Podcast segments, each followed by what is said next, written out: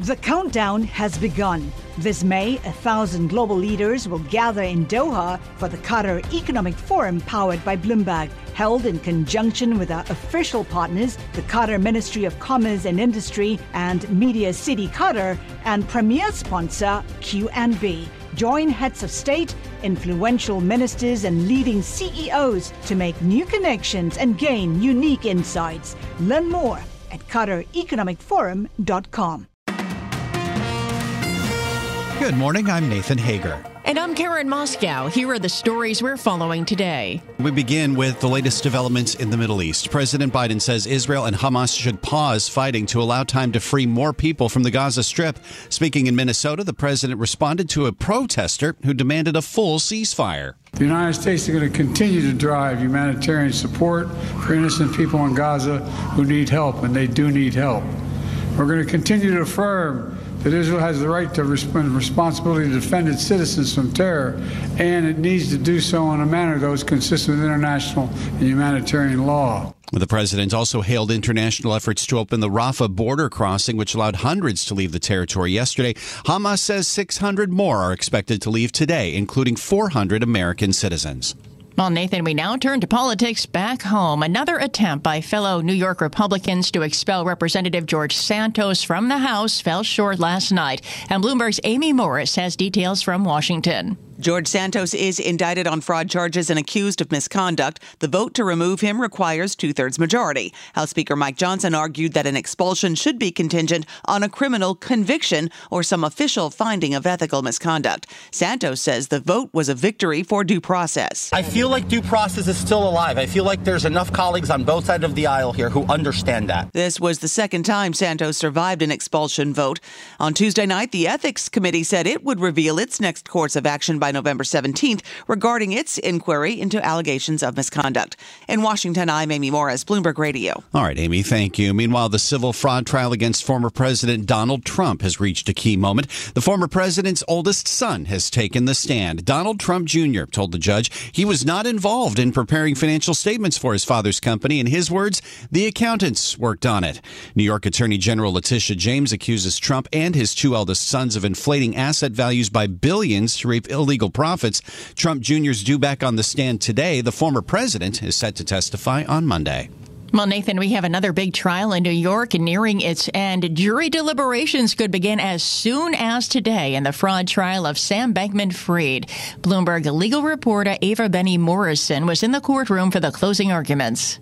Bankman Fried's lawyer, Mark Cohen, has tended to use metaphors in his jury addresses in this trial, and he suggested that the government had wrongly painted Sam as a villain, as a monster in a Hollywood film about a grand fraud scheme. He said that certainly wasn't the case. Yes, at one point, his client was probably the worst dressed CEO in the country and had bad hair to anyone and everyone, including journalists, had a messy life, but that wasn't a crime.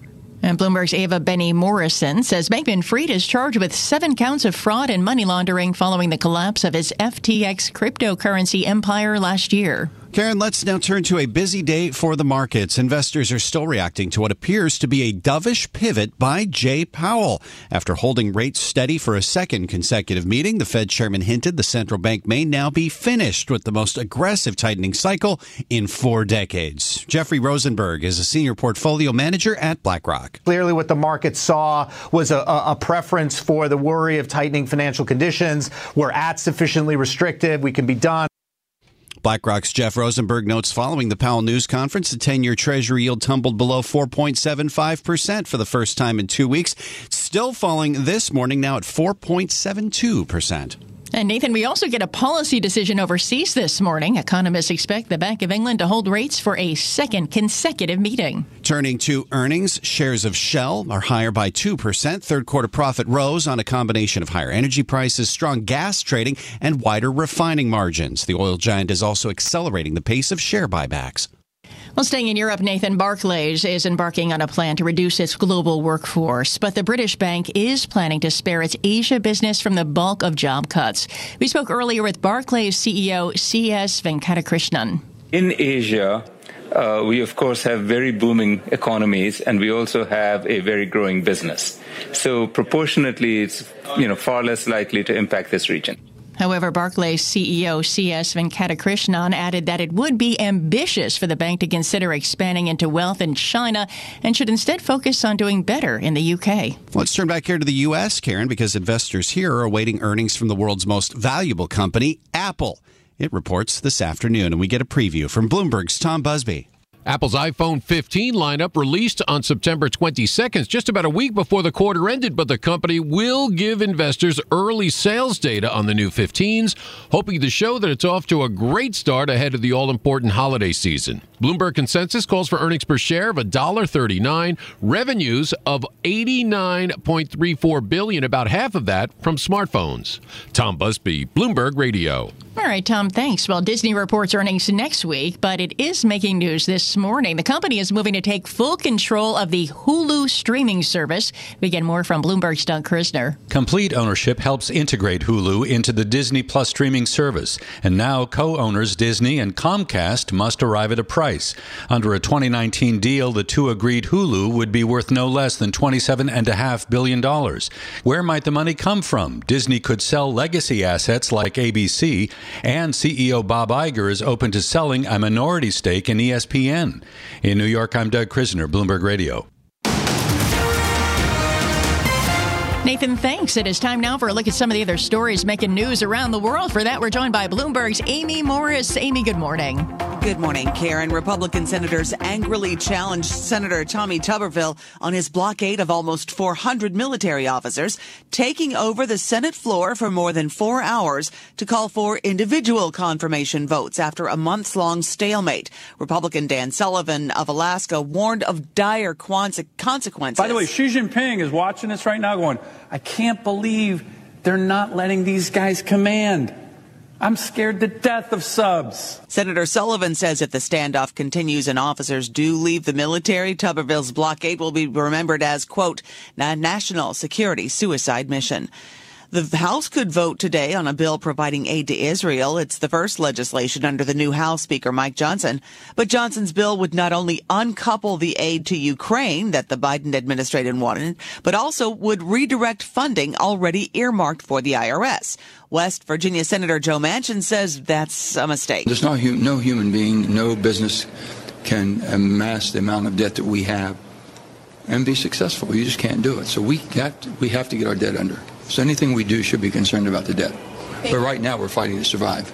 And Republican Lindsey Graham says without funding for Ukraine, the bill just won't make it through the Senate. Hamas says almost 600 more foreigners and dual nationals, including 400 American citizens, are expected to leave Gaza today. That would be the second batch to exit since the border with Egypt was opened yesterday. We get more with Bloomberg's Oliver Crook in Tel Aviv.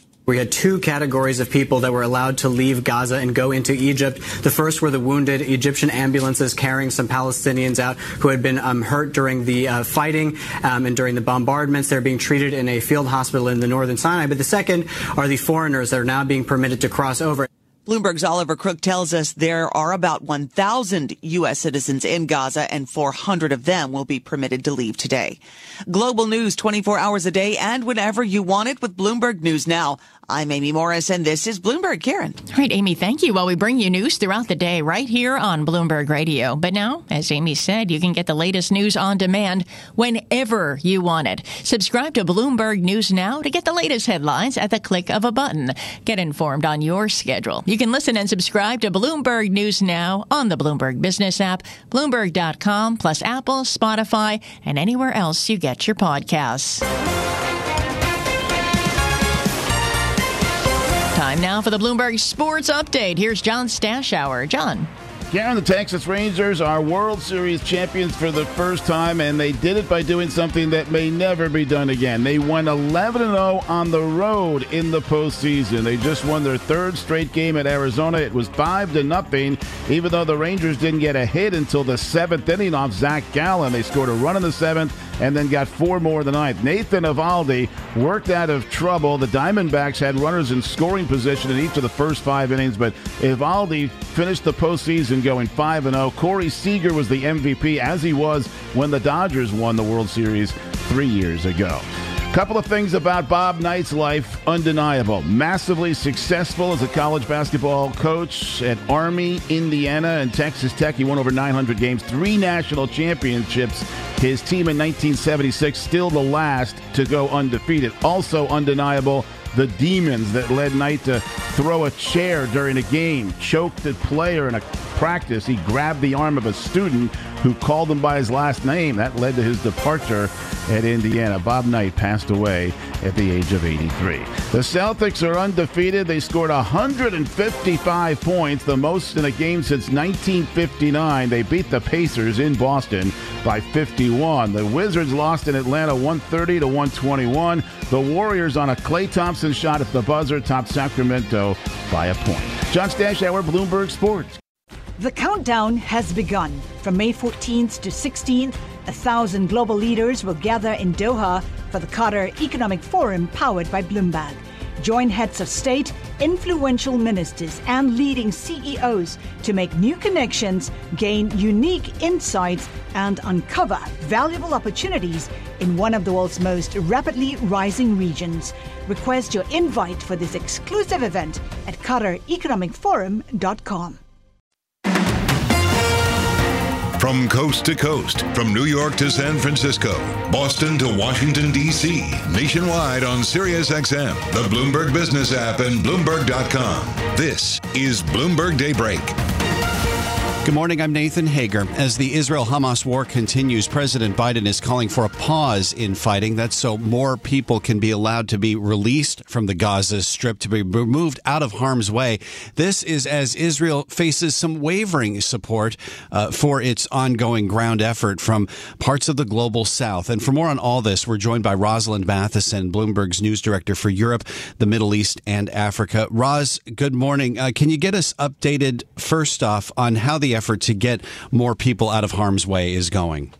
Well, as you say, there's it looks like they might get another 600 or so people out today. That was after there were about 80 people who could leave across that uh, crossing called the Rafah crossing uh, between Gaza and Egypt yesterday. But these are mostly either people who are elderly and wounded in need of urgent medical care, but also those who are holding a foreign passport. So they've got passports from Australia, um, Asia, the US, and elsewhere. And it's a really small number of people um, in the end. When you think about the number of people who are currently bunched up inside Gaza, uh, many of them have moved further south towards that crossing, but they don't have any means to leave at the moment. This is really just those people who have for, sort of foreign nationals or in in need of very very urgent medical care. And what we know is that um, the the attacks inside Gaza are continuing. Uh, the Israeli forces are pushing further towards Gaza City which is the very, very high density area, and that's going to lend itself towards door to door combat in the end. Uh, we know the aerial strikes are continuing after those attacks on the refugee camp in recent days. Israel says it was striking Hamas there because they say that Hamas is using those refugee camps as strongholds. Um, but it looks like Israel is moving towards an approach of effectively severing uh, Gaza in two, so separating North Gaza from the south. Um, um, but the, and that's going to push people even further towards the south and bunched up towards the Rafah crossing. But it's really only just a handful of people so far getting out. And I guess it would make it that much harder to tell whether the people that are being allowed to leave Gaza at this point are some of the hostages that Israel says Hamas is still holding, a, a number of hostages that seems to be uh, steadily rising day by day. Well, that's right, and just reflects the overall confusion, really. And in, in, in, a wartime, it's very difficult to get clear information. And what we know is that bit by bit, it seems that there are, in fact, even more hostages than were initially known about, are scattered in different areas of the Gaza Strip. Um, and the negotiations are continuing via intermediaries. Qatar uh, and, and others are involved in that, but it doesn't seem like they're making major progress towards the wholesale release of the rest of those hostages again, it's very much a trickle, if any. And so what you've got is that situation of only a few people coming out of Gaza, limited aid going in, and a real clear sense, especially from Egypt on that border crossing, they don't want uh, hundreds of thousands of people coming their way. Yeah, it sounds like a trickle both ways of people moving out and aid moving in. And as this effort continues, we are starting to see a little bit more erosion for support for Israel, particularly from Jordan and some uh, leftist leaders in Latin America. What does that tell us about how support for Israel uh, could continue as this effort goes on? Well, as you say, we're seeing greater noises from countries in what we often call together collectively the global south. That some nations in Africa, in Latin America, in Asia, and so on, including sort of Muslim uh, majority nations, uh, Malaysia and, and Indonesia, in, in, Asia, and sort of just strong expressions of concern about the situation inside Gaza. And against that, you've got countries in Europe and the US still sort of issuing strong statements of support for Israel in the aftermath of what was a shocking attack on on Israel on October 7. Uh, but equally, equally, then, you even had the US President Joe Biden yesterday saying that he's in favor of what he's calling a pause in the fighting, what these countries seem to be calling a pause or a halt or a temporary something, any word to use other than saying the word ceasefire, which is politically very difficult. Uh, but even they are saying it because they're seeing the level um, of the impact inside Gaza. Gaza. Um, and so, as time goes on, if this conflict really does go on for weeks and months, as Israel is indicating, and the and the humanitarian cost of that increases in Gaza, you'll only see more and more uh, people potentially moving away from that overt level of support for Israel. This is Bloomberg Daybreak Today, your morning brief on the stories making news from Wall Street to Washington and beyond. Look for us on your podcast feed at 6 a.m. Eastern each morning on Apple, Spotify, and anywhere else you get your podcasts. You can also listen live each morning starting at 5 a.m. Wall Street time on Bloomberg 1130 in New York, Bloomberg 99.1 in Washington, Bloomberg 1061 in Boston, and Bloomberg 960 in San Francisco. Our flagship New York station is also available on your Amazon Alexa devices. Just say, Alexa, play Bloomberg 1130. Plus, listen coast to coast on the Bloomberg Business app, SiriusXM Channel 119, the iHeartRadio app, and on Bloomberg.com. I'm Nathan Hager. And I'm Karen Moskow. Join us again tomorrow morning for all the news you need to start your day right here on Bloomberg Daybreak.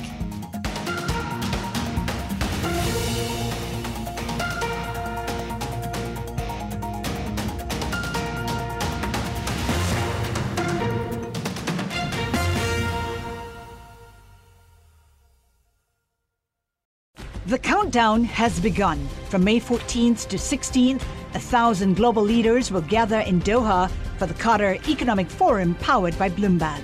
Join heads of state, influential ministers, and leading CEOs to make new connections, gain unique insights, and uncover valuable opportunities in one of the world's most rapidly rising regions. Request your invite for this exclusive event at QatarEconomicForum.com.